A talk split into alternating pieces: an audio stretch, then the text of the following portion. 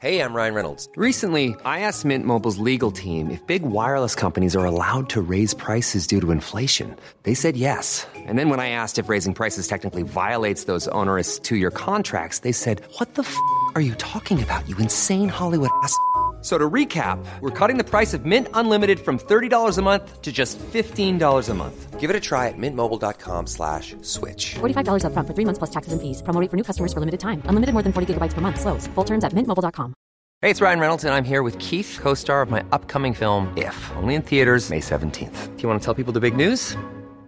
All right, I'll do it. Sign up now and you'll get unlimited for $15 a month in six months of Paramount Plus Essential Plan on us. mintmobile.com slash switch. Upfront payment of $45 equivalent to $15 per month. Unlimited over 40 gigabytes per month. Face lower speeds. Videos at 480p. Active Mint customers by 531.24 get six months of Paramount Plus Essential Plan. Auto renews after six months. Offer ends May 31st, 2024. Separate Paramount Plus registration required. Terms and conditions apply if rated PG.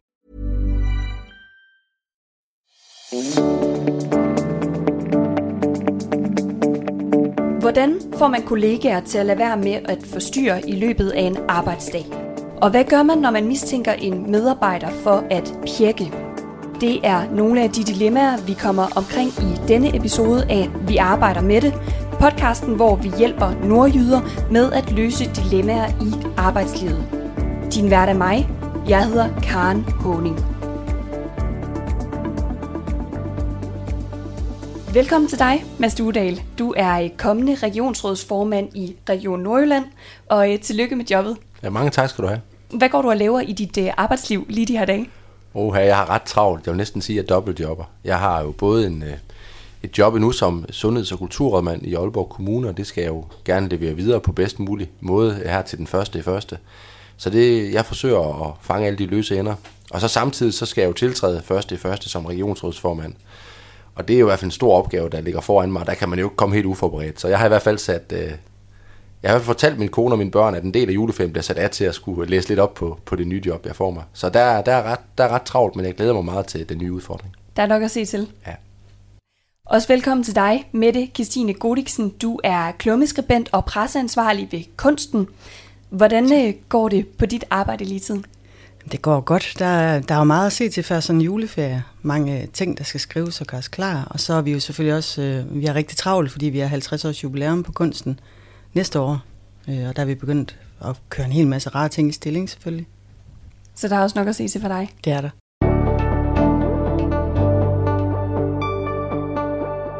Mads og Mette, jeg er rigtig glad for, at I begge to vil være med her i dag, for der sidder altså nogle nordjyder derude, som har nogle dilemmaer i deres arbejdsliv, de har brug for hjælp til at løse. Og det første dilemma, det kommer fra en lytter, som skriver, Hej, jeg har et job med arbejdsopgaver, som kræver meget koncentration. Men jeg oplever dagligt, at det er vanskeligt at være koncentreret, fordi jeg meget ofte bliver forstyrret. Det skyldes, at der er mange nyansatte, elever og praktikanter på min arbejdsplads, som har brug for hjælp og derfor opsøger mig ved mit skrivebord. Det sker mange gange i løbet af en arbejdsdag. Nogle dage sker det flere gange i timen. Jeg er en af dem på arbejdspladsen, der har mest erfaring, og jeg er ofte en af de eneste, der kan hjælpe med at besvare mine kollegaers spørgsmål. På den ene side vil jeg rigtig gerne hjælpe, så de kan komme videre med deres arbejdsopgaver, men på den anden side er jeg virkelig ved at være træt af ikke at kunne få fred til at løse mine egne opgaver. Jeg har forsøgt skiftevis at hænge en grøn, en gul og en rød seddel på døren til mit kontor. Den grønne viser, at jeg gerne må forstyrres, den gule viser, at jeg må forstyrres, hvis det er vigtigt, og den røde viser, at jeg ikke må forstyrres. Men selv hvis den røde seddel hænger på døren, bliver jeg forstyrret. Jeg er også begyndt at arbejde hjemmefra nogle dage i ugen, men så ringer de, og hvis jeg ikke tager telefonen, skriver de. Jeg har både snakket med mine kollegaer og med min chef om det, men det fortsætter. Jeg aner ikke, hvad jeg skal gøre. Har I nogle gode idéer? Mads og Mette, er der øh, en af jer, som øh, kunne tænke jer at øh, lægge ud på den her? Ja, altså jeg synes jo... Øh, ja, det er jo, det er jo et vaskeægte dilemma det her, fordi jeg kan høre på personen, at, at vedkommende vil gerne hjælpe, og det, det er der også behov for, fordi det er mange nye medarbejdere, øh, men har også behov for sit eget, øh, for sit eget privatliv, han har sagt i hvert fald sit eget private rum til at, til at kunne arbejde, og jeg vil faktisk næsten vil foreslå sådan en, øh, sådan en eller anden form for lampe, man kunne tænde uden for en døren, men det har vedkommende jo også forsøgt. Jeg tror, det er vigtigt, at man tager øh, også fordi det her det er jo nye unge kolleger. Det kan nok, det vil nok være lettere at tage snakken med en erfaren kollega og sagt, nu bliver du også nødt til at respektere, at jeg også kan lave noget. Men, men nye unge øh, kollegaer, som har brug for noget hjælp, der bliver man nok nødt til at tage en snak med, med, med kan man sige, ledelsesniveauet over og sige, at vi skal have en, vi skal have en diskussion omkring, hvordan organisationen fungerer her. Hvem er det, man går til som elev, hvis man har behov for hjælp her og nu? Det nytter ikke noget, at vi hele tiden skal slukke nogle ildebrænde. Øh, det nytter, nytter ikke noget, at de bare banker på min dør. Så måske få det, man vil kalde en pipeline i forhold til, hvem løser hvilke opgaver over for de nye øh, på, på arbejdspladsen. Og det kan godt være, at vedkommende kan få om mandagen eller tirsdagen, eller få nogle timer øh, i løbet af dagen. Men man bliver nødt til at få en, en, en klar organisatorisk fordeling her, og det tror jeg, det er, det er ens nærmeste leder, der skal stå for det, så man får gjort det klart for både medarbejdere, men også for de nye elever, hvor går man hen i hvilke situationer, for det er da helt tydeligt ikke fokus eller, eller, eller aftaler om her.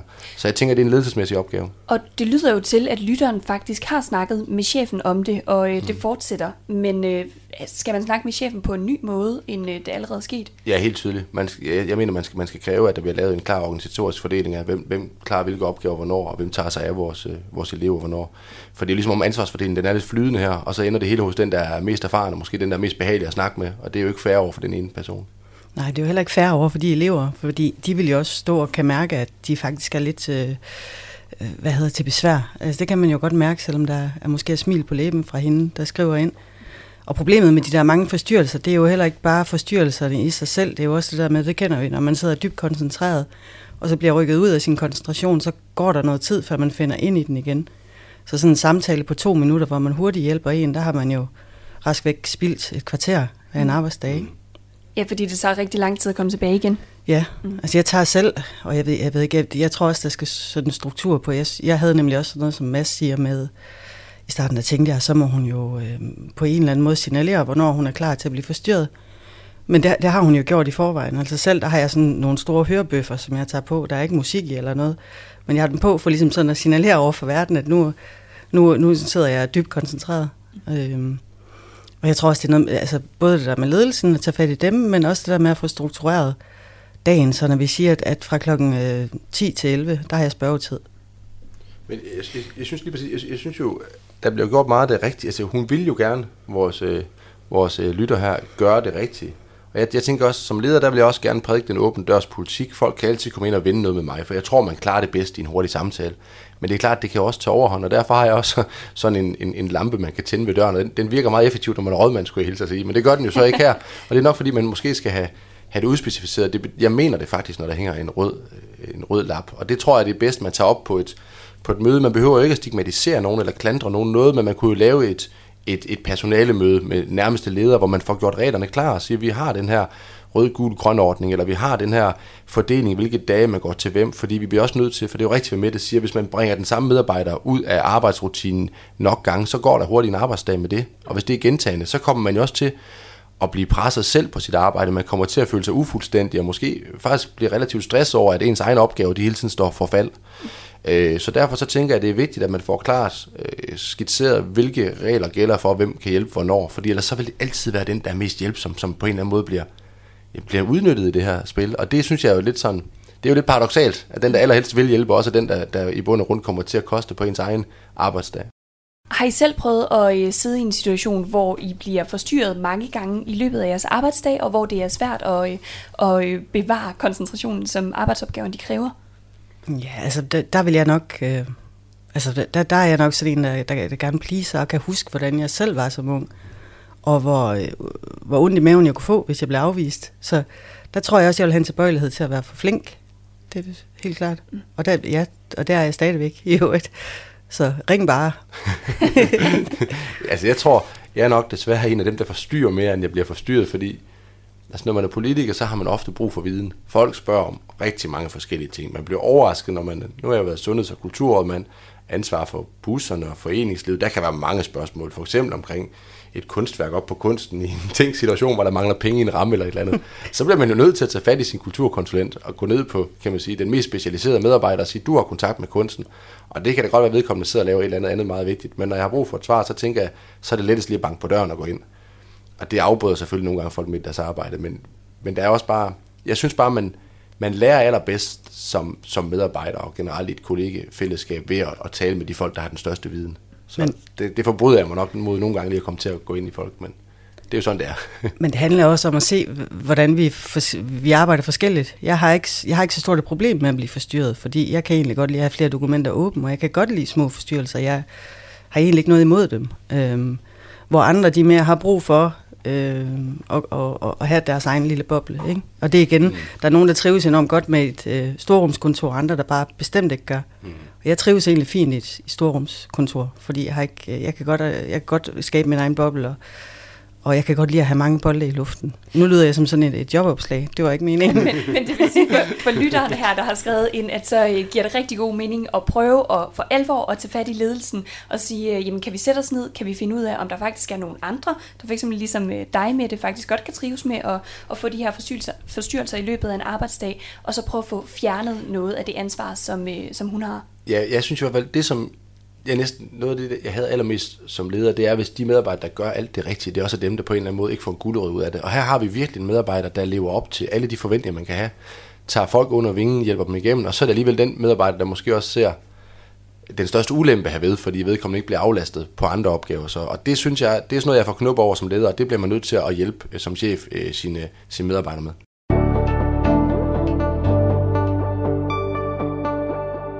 Vi skal videre, fordi at øh, jeg ved jo også, at du, Mads, har haft et øh, dilemma i dit arbejdsliv. Og kan jeg ikke lige prøve at få dig til at fortælle lidt mere om det?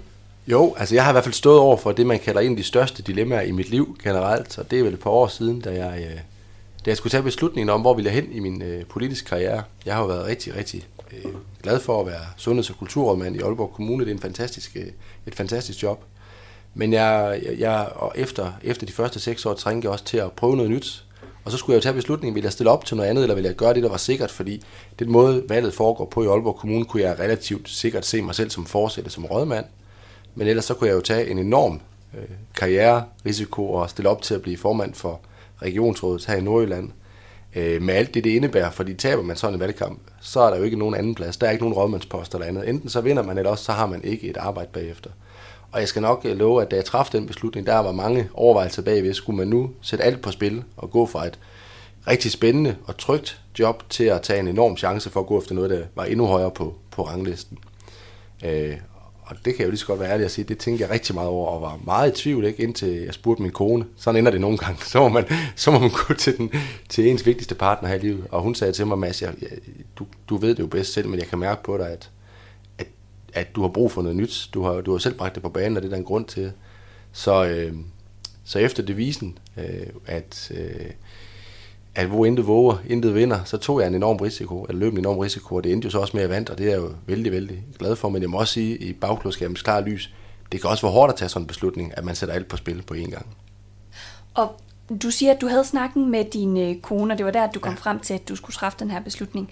Øhm, hvor lang tid er det siden, at du besluttede dig for at stille op? Ja, det er to år siden, øh, og det er lang tid at gå, vil jeg også sige. Prøv at tænke, hvis nogle af jer andre valgte offentligt. Det var på forsiden af avisen, at jeg valgte ikke at genopstille som rådmand. På forsiden af en avis, offentligt foran alle, siger jeg, jeg, jeg siger nej til mit job om to år. For det første så betyder det jo noget dynamikken i en forvaltning, fordi alle folk begynder jo at tænke på, hvem skal så være vores næste chef. Men det betyder også noget for en selv, fordi alle går og tænker over, kan han nu vinde det her valg, og hvad nu hvis han ikke vinder, og min mor og min, alle jeg kender begyndte jo at spørge, hvad nu hvis du ikke vinder, fordi jeg skal da også love for, at Venstre har flere dårlige end gode dage på landsplan i de sidste to år. Hvad svarede du så? Jamen, jeg, så sagde jeg, at det, er jo, det må vi se.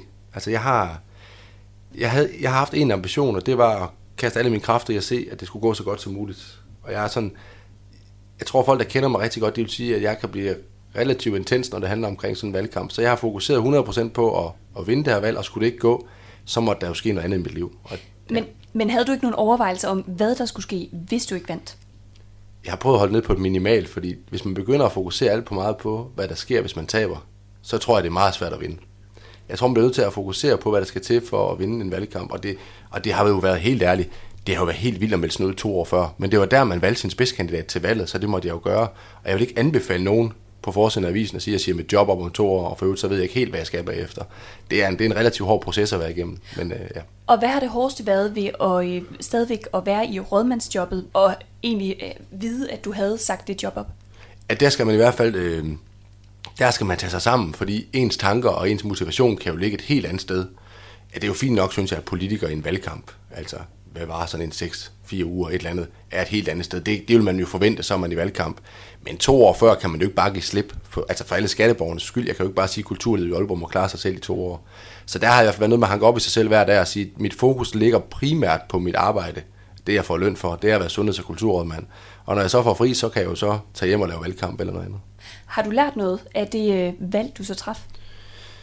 Ja, altså jeg har lært, at det der med at tage, løbe stor risiko, det kræver også noget mentalt af et menneske. Man skal virkelig, virkelig, virkelig ville det her. Man skal tænke sig rigtig godt om, inden man gør det.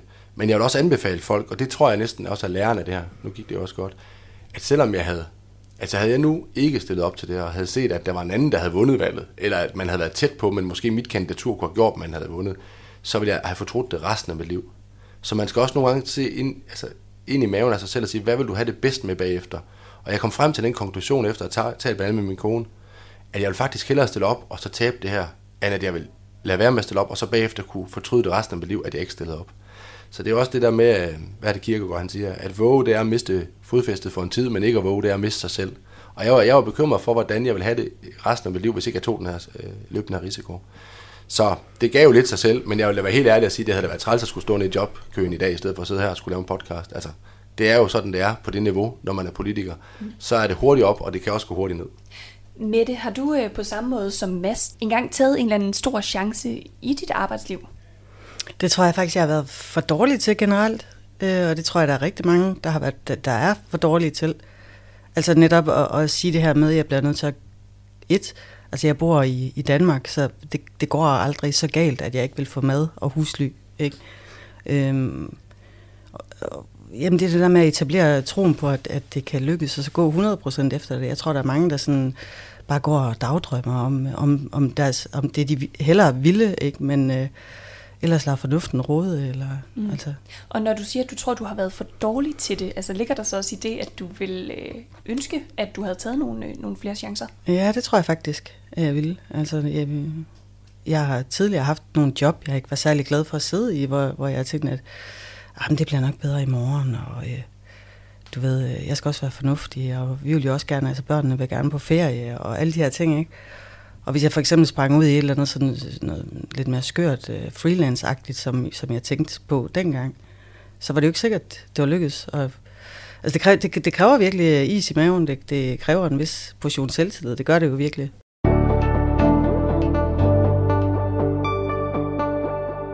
Vi skal videre øh, til det næste dilemma, der kommer fra en af lytterne. Det kommer fra en, som skriver, Hej, jeg sidder ved siden af en kollega, som ofte spiser sin frokost ved sit skrivebord. Jeg synes, det lugter, men jeg kan ikke finde ud af, om jeg kan tillade mig at sige noget til hende. Hvad synes I? Står der noget om, at hun er med på madpakke? Er det makrel? Eller? Der står ikke noget om det. Men er der en grænse for, altså er der noget, som, øh, som man må spise ved et skrivebord øh, ved siden af sin kollega? Er der noget, man ikke må spise? Jeg tror, jeg har lavet sådan en regel for mig selv, at jeg gerne må spise noget, der ikke knaser for meget, og noget, der ikke er så meget lugt i. Øh, men altså generelt er det jo også bedre. Det er også bedre for ens eget velvære at gå, gå et andet sted hen og spise, og så sige det her, jeg lige slapper lidt af. Øh. Så, så mener du godt med, at, øh, at, at lytteren kan tillade sig at sige noget til kollegaen? Jeg synes, det er svært, når jeg ikke ved, hvad det er, at vedkommende spiser, og, og hvor ofte vedkommende spiser, og hvor meget det knaser, og hvor meget det larmer. Men vil det sige, at hvis det lugter meget, og hvis det larmer meget, så kan lytteren godt tillade sig at sige noget til kollegaen? Ja, det synes jeg. Altså på en, på en, selvfølgelig på den pæn og ordentlig måde, ikke? Hvad tænker du, Mads? Jamen altså, altså det er klart, hvis det er sådan en eller anden gammel ole, de lige graver frem, der bare hører mig i hele lokalet, så er der jo helt klart en grænse, man overskrider. Og det, vi kan jo ikke høre, som jeg lige, jeg ved ikke, er det et hovedmåltid, eller er det en mellemsnack af en eller anden? Der står, det er sin frokost. Det er frokost, ja, så er det jo faktisk en frokost, man tager. Altså, hvis det er til gene for andre medarbejdere, så skal man jo ikke gøre det. Altså, det, det er sådan lidt en no-brainer for mig. Selvfølgelig skal man ikke gøre noget, der, der hæmmer andre menneskers arbejde. Det er jo derfor, man har en frokoststue. Øhm, men hvordan man lige skal få det sagt, altså. Men, men hvis der ikke er nogen regel på arbejdspladsen ja. om, om man må spise sin frokost ved, ved skrivebordet eller ej, kan man så ikke sige, at, at den anden kollega må have lov til at, at spise sin frokost ved skrivebordet, og må have lov til at spise, hvad, hvad vedkommende har lyst til? Jo, altså, ej, det er godt nok et svært spørgsmål, fordi det er så lille i bund og grund. Altså, det er jo noget, man skal kunne løse kollega til kollega, men det er klart, hvis man sidder i en, altså en dunst af ost hver dag, eller makreller, man virkelig ikke kan holde det ud, altså så, så dur det jo ikke. Altså, det er jo, det er jo sådan, det er, så skal man jo finde en løsning på det. Og den tænker jeg, at den er så lille, den behøver man altså ikke tage til ledelsen. Der bør man kunne snakke med sine kollegaer og sige, bror, det der, det lugter simpelthen for meget, eller et eller andet, eller tage affære.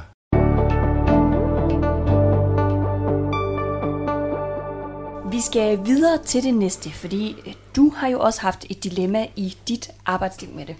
Og kan jeg ikke lige øh, få dig til at fortælle lidt om det? Jeg tror, det er lidt ud af, øh, nu skal, nu skal jeg ikke sådan blive alt for højpandet, men det er også lidt den der bevægelse, som både Svend Brinkmann og Dennis Nørmark har sat i gang med, øh, at, at, at der er meget søvdearbejde, og vi bruger, altså der er meget facade, og der er meget søvdearbejde, og der er meget overflade på. Altså det er en svær balance, synes jeg, at finde, kan jeg godt samtidig synes, at det, det er svært at finde ud af det der med, i hvor høj grad må jeg være mit ærlige jeg, øh, uden at det går ud over den faglige respekt, øh, jeg møder. Øh, min mand for eksempel, han er, han er mellemleder et sted, og han har fået at vide, at øh, det, det er rigtig fint og sådan noget der, men du skal ikke regne med at stige med i graderne, hvis du ikke skruer lidt ned for humoren. Og så, okay.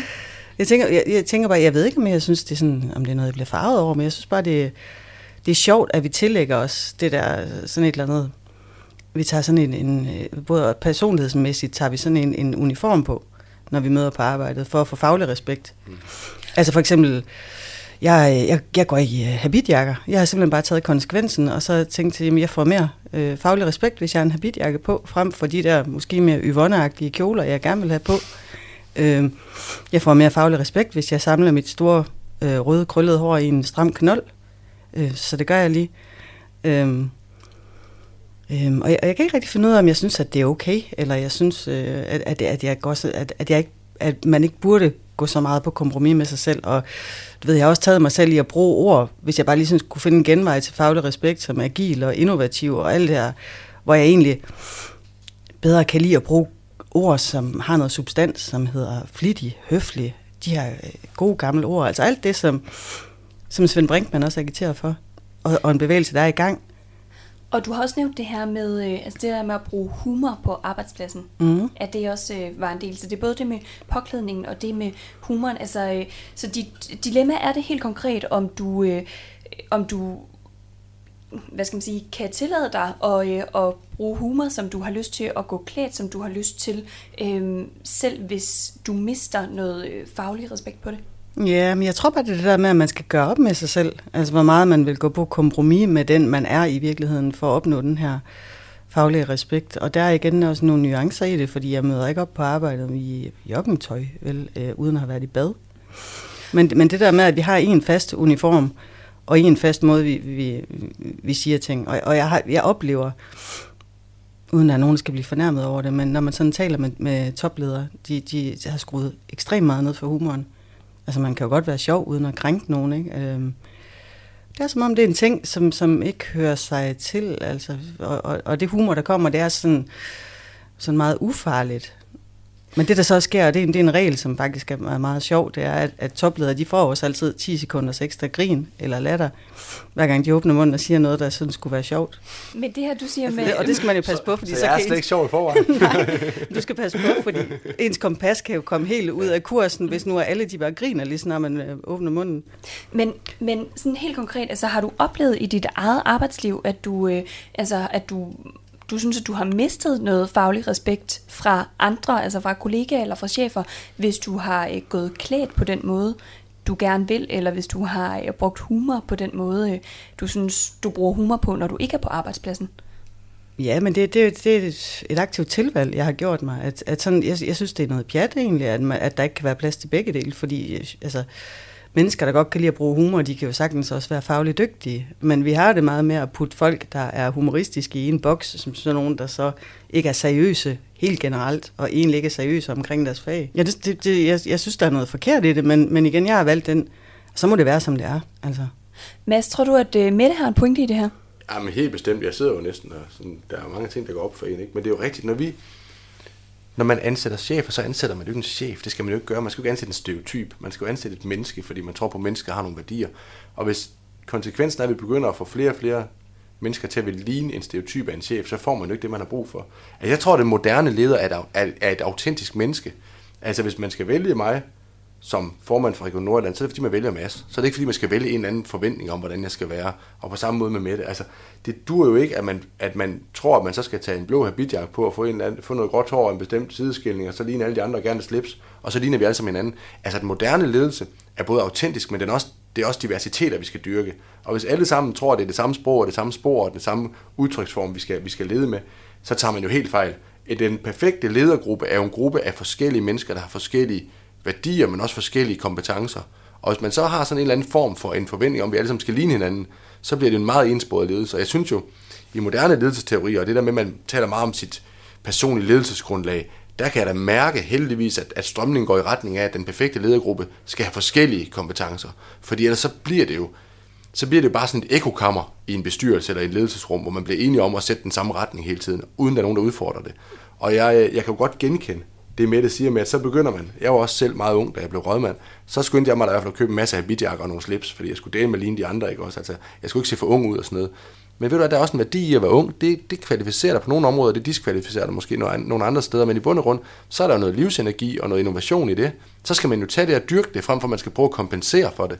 Og det tror jeg bare er, jeg synes, det er en rigtig god pointe, at vi jo godt nok ser i danske ledelsesrum, at mange ønsker at ligne hinanden. Og jeg tror også, fordi kvinder har svært ind i topledelsen, at så kompenserer man måske ekstraordinært, for nu skal man i hvert fald ikke bruge sin feminine værdier, eller hvad man nu ellers har med sig, ikke også? Så prøver man at ligne de der gamle gråhøjde mænd, der sidder der. Det synes jeg er virkelig er vigtigt, fordi fremtidens ledelse skal ikke dyrkes på de klassiske ledelsesværdier, den skal være meget mere divers. Men tror jeg, man kan gøre noget for så at ændre på det her? Altså kan man gøre noget for at ændre på, at, øh, at man hvis man går klædt på en bestemt måde, eller hvis man øh, bruger humor på en bestemt måde, ikke øh, får lige så meget faglig respekt som andre? Ja, men jeg tror, jeg tror, der er en... Øh, jeg, jeg føler i hvert fald, at jeg læser rundt omkring, at der er sådan en bølge på vej. Altså jeg kan også, når jeg kigger på LinkedIn for eksempel, se, at, at man er blevet lidt mere sparsom med at bruge alle de der sådan gummi-buzzwords, øh, sådan noget... Øh, sådan noget som altså, innovative processer og det kulturelle mindset og sådan noget, der var folk de egentlig bare lige uden at der egentlig har noget substans. Mm. Og det tror jeg netop, det er sådan nogen som Dennis Nørmark og Svend Brinkmann, der har losset til den. Fordi altså især i nullerne og i tierne, der synes jeg, det var storslemt med, med det her konsulentvælde, hvor der kom nogen ind og så lavede sådan en eller anden podcast, hvad hedder det, nu siger jeg podcast, PowerPoint-præsentation. Mm med sådan en hel masse store, flotte ord, og alle, kunne, øh, alle der også havde habitjak på, kunne, kunne blive frygtelig enige om, at det var det her, som, vores, øh, altså, som er vores virksomheds DNA, ikke også? Og så kunne man så bare skrive de der flotte visioner på hjemmesiden, og så kom der egentlig ikke mere ud af det, fordi at det var ikke noget, der havde noget bund i noget. Altså det er den der, åh. Ja, og så kom der sådan et ja. nyt ord. Altså hvis der er noget, jeg hedder, så er det innovation. Hvad er innovation, ikke? Så ja.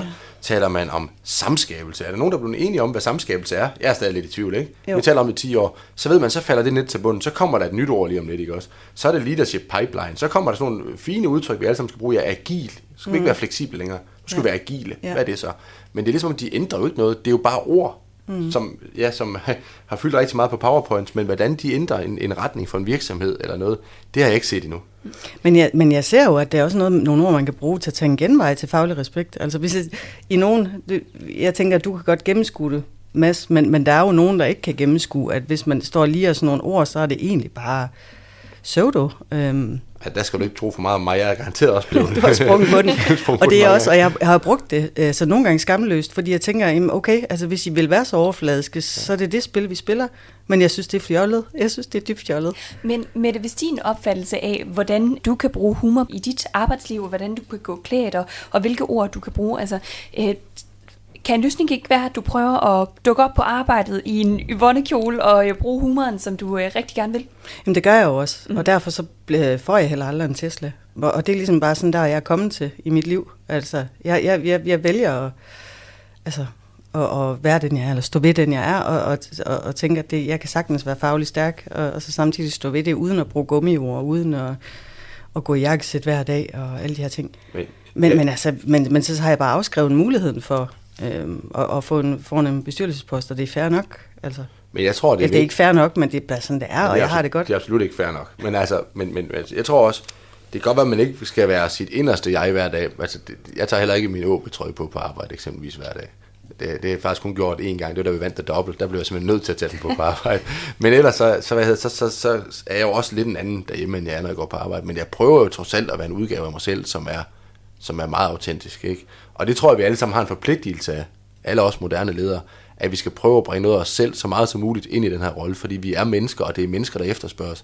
Altså jeg, jeg føler også, jeg føler, at vi står ved en skillelinje om, hvor den fremtidens leder er noget andet end det, vi så i 0'erne og 10'erne. Forhåbentlig. Altså jeg, der bliver efterspurgt, at man kan mærke et menneske bagved. Der bliver efterspurgt moderne management, som også handler om altså nærhed i ledelse, autenticitet, som jeg sagde før. Altså det med, at, at Ja, det med, at du, at du, at du laver ledelse meget nært på dine medarbejdere ud for, altså nu tager jeg meget om værdibaseret ledelse, og det er måske endnu et buzzword, men den, den, den kan tage bedre folk mig til så meget andet, for det handler om, at det er dine grundlæggende værdier som menneske, vi taler om.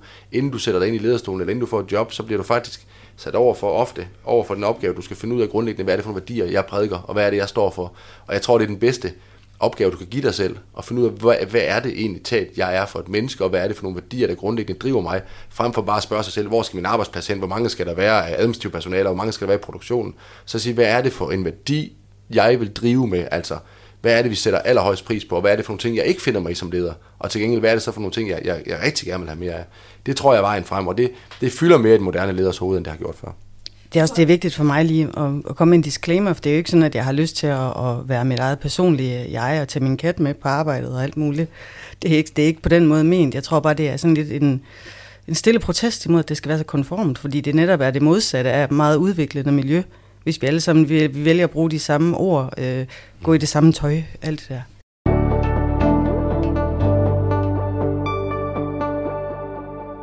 Mads og Mette, tak for jeres øh, inputs til øh, det dilemma, du havde med, Mette. Vi skal øh, simpelthen videre, fordi vi har også et tredje dilemma fra en lytter. Det kommer fra en, som skriver, Hej, jeg har en mistanke om, at en medarbejder, som jeg har ansvaret for på min arbejdsplads, melder sig syg uden i virkeligheden at være syg. Medarbejderen har generelt set utrolig meget fravær, omkring 30 procent. Min mistanke er kun blevet større i forbindelse med en skiferie. Medarbejderen havde spurgt, om han kunne få lov til at få fri, så han kunne komme på den her skiferie. Det fik han et nej til, fordi han ikke havde noget ferie tilbage, og så spillede hans i forvejen høje fraværsprocent også en rolle. Men på dagen, hvor han skulle have fri til at komme på skiferie, meldte han sig syg. Han var syg i alle de dage, han havde spurgt om fri til at komme på ferie. Jeg har tidligere haft snakken med ham om det høje sygefravær, og han har forklaret det med, at han har et utroligt dårligt immunforsvar. Jeg tror ikke på hans forklaring, men jeg synes omvendt også, det virker voldsomt at sige til ham, at jeg ikke tror på ham. Hvad synes I, jeg skal gøre? Det er også værd at nævne, at vi arbejder i en branche, hvor det er utrolig svært at tiltrække arbejdskraft, så der skal meget til, før man får opsagt sin kontrakt. Hvad tænker I om øh, det her dilemma? Skal øh, lytteren, der har skrevet ind, konfrontere medarbejderen med, at øh, hun ikke altid tror, at han er syg, når han melder sig syg, eller skal hun lade være med at sige noget? Fortalte, øh, for, fortalte du, om de var kolleger? Eller? øh? Det, det er de. De, øh, de, Så- arbejder, så på, de- de arbejder på den samme De arbejdsplads. er ligeværdige. Er det en chef, eller er det en kollega? Ja. Det er en, som har ansvaret for den anden medarbejder. Så det vil sige, det er øh, lytteren er chef for den anden medarbejder. Okay. Men der, uh, den er svær. Ikke også? Altså jeg vil sige, 30% i sygefravær, det vil være rigtig, rigtig meget i den arbejdsplads, jeg kommer fra. Der har man nogle mekanismer, som vil gå i kraft. Man har nogle principper i forhold til for eksempel øh, at ringe til, til medarbejderen. Øh, måske mest alt for, for at høre, øh, hvordan medarbejderen har det, men også for at følge lidt op. Vi har sådan noget, jeg tror det hedder 1, 7, 14, eller man ringer første dag, og så er det syvende dag eller femte dag, man ringer lige for at følge op, hvordan går det. Og så også, hvis du er ude i det der med næsten flere uger syg. Og det er i hvert fald noget af det, som man har en positiv effekt i forhold til, ligesom både for at følge op øh, på den ene side, ikke? og så også på den anden side for lige at tale om, hvordan, hvornår kommer du tilbage osv. Men jeg vil sige, 30% fravær, der er vi jo ude i noget, som er langt ud over noget, som, som jeg vil finde, øh, finde acceptabelt. Hvis man er så syg, så er man jo nærmest dødssyg. Altså, det er jo øh, to, to dage hver uge, man er syg så. Ja, altså, der, der må, jeg tror også, jeg vil, jeg vil nok vælge at tage den der samtale, og så vinkle den på, øh, altså trives du, har du, er du, er der noget, vi kan gøre, øh, for ligesom at få det, for det, det er jo svært at blive klikke, når folk de er syge, mm. ikke? Men, men, men 30 procent, jeg tror også, Men det er meget, så vil jeg ja. nok tale om, om en lægeerklæring eller et eller andet. Også. Jeg synes, jeg synes, det lyder meget, meget dramatisk at 30 procent fravær. Det vil jeg i hvert fald synes var, var, var alt for højt. Og det er jo også, det sænker jo lidt moralen over hele linjen. Gør det ikke det på sådan en arbejdsplads, hvis der, hvis der er nogen, der ligesom, Jeg synes ikke, det virker som et godt match, hvis en medarbejder er syg. Øh, hver, hver tredje dag. Så, så I vil måske bede medarbejderen om en lægeerklæring for ligesom at få en sikkerhed på, at, øh, at medarbejderen rent faktisk er syg? Øhm, jeg kender faktisk ikke reglerne, hvornår man tror, må det. Det, det, det, tror jeg ikke, det er nok heller ikke, det, der er jo start i hvert fald. Jeg ved ikke, hvad der er sat ind før. Det lyder som om, at det er en, øh, en chef, der ikke rigtig har gjort noget, men det er bare til stor frustration. Og der vil jeg nok, for det første vil jeg jo vil jeg tage en snak og spørge om, hvad er det, altså har du det dårligt, og er det noget, er det noget meget vigtigt, og der er jo sikkert også tavshedspligt og alt muligt andet, men man bliver nødt til at finde ud af, hvad er det, du lider af, hvorfor er det, det er et dårligt immunforsvar, hvor dårligt er det indtil, altså. Men hvor, hvor mange sygedage er det, man må have på et år, uden at, altså, hvor det kan være fyringsgrund? For der er en eller anden regel for, hvor mange sygedage man må have på et år. det lyder som om vi er over her. Ja, ikke? Det lyder jo sådan... Jeg tror også, jeg vil tage fat i HR og finde ud af regelsættet lige præcis, hvordan det er. Mm. Og, og det skriver, altså lytteren, der har skrevet ind, skriver jo, at de arbejder i en branche, hvor det er enormt svært at mm. tiltrække arbejdskraft, så derfor skal der faktisk meget til, før man får opsagt en kontrakt. Øhm, Og, men, så... men det her, det kan jo skabe det, man kalder dårlig præcedens på en arbejdsplads. Altså hvis der er en medarbejder, nu, nu, nu, nu, vi kender ikke sagen, så jeg håber ikke, jeg siger noget, der er sådan langt over grænsen, men det der, det lyder jo umiddelbart som om, at der er god grund til at tro, at der er en, der pirker her. En, der tager på skiferie, og det rygtes jo ned i gelederne. Altså det vil hele arbejdspladsen jo tale om det her, ikke også? Og der vil også være nogen, der snakker med ham, og så hører de måske, at han faktisk har været på skiferie og bare har været ligeglad. Altså hvad er det for en kultur, man vil, man vil, man vil bygge op på sin arbejdsplads? Og hvis der er sådan, at kan jeg høre her, god formodentlig grund til at tro, at vedkommende har pjekket, har bedt om fri og ikke har gjort det, altså bare taget fri. Altså, det er jo langt ud over de grænser, man normalt vil sætte. Og hvis der så samtidig er 30% fravær, så bliver man jo nødt til at sætte en konsekvens, ikke? Altså, det, det kan du jo ikke leve med som, som arbejdsplads, hvis det så også, hvis det så bliver flere og flere, der vælger at gå den vej, for det lyder da ret, altså, sige, det lyder da som en, en, en tillokkende mulighed. Hvis ikke man lige kan få fri til skiferien, så kan man bare gøre det åbenbart. Mm. Ja, det, altså det lyder jo også desværre, uden at kende sagen, men lidt kalkuleret, ja. at, øh, at, at vedkommende, der nu vælger at tage fri, selvom han ikke kan få fri øh, med undskyldningen, at han er syg, eller hun er, er syg, godt ved, at, at det er altså ikke, at der, der, det er ikke fordi, at de bare kan åbne døren, og så vælter det ind med nogen, der kan overtage vedkommendes post. så jeg synes, det lyder lidt som om, at, at medarbejderen måske også har fået, altså godt ved, at, at han kan tillade sig på en eller anden måde over for den her arbejdsplads og, øh, og blive væk. Altså Ja, tillade sig det- i den forstand, at, det- at det ikke har haft nogen konsekvenser indtil Det virker jo sådan ikke, men jeg tænker, nu tager vi før omkring ledelsesværdier. Altså, den værdi, jeg blandt andet sætter højt, så er det jo loyalitet. Loyalitet, det går begge veje. Jeg vil være lojal over for mine medarbejdere øh, og stå på mål for nærmest hvad som helst, ikke inden for, for lovens rammer. Men medarbejderne skal også på den anden vis vise loyalitet over for arbejdspladsen. Og det handler om, at man, er, man tager ind forholdet, man går ikke hjem før sidst, at man er færdig og alle de ting. Og her virker det jo til, at der er en person, der jo direkte er illoyal over for de beslutninger, ledelsen har truffet, og endnu værre kan skabe en form for myteri nede i gelederne, hvor der opstår en kultur, at det er okay at være illoyal i forhold til de retningslinjer, vi har. Og der vil jeg sige, som leder, der skal man sige, hvis værdien vi prædiker, det er loyalitet og sammenhold og samlingskraft, så må man også sætte hårdt ind, hvis ikke det bliver overholdt. Og det lyder jo som om, uden at kende sagen, øh, det lyder som om, der er en person her, der er ret ligeglad med ledelsens øh, linje. Så det vil sige, selvom man er i en øh, branche, hvor det er svært at tiltrække arbejdskraft, så kan det faktisk, måske for den her arbejdsplads, godt give god mening og, øh, at skille sig af med en medarbejder, så det ikke smitter af på resten af arbejdspladsen? Eller hvordan skal det forstås? Ja, jeg tænker, der er ikke mange medarbejdere, der skal hoppe med på vognen og have 30% fravær, før det ser rigtig skidt ud for den her virksomhed.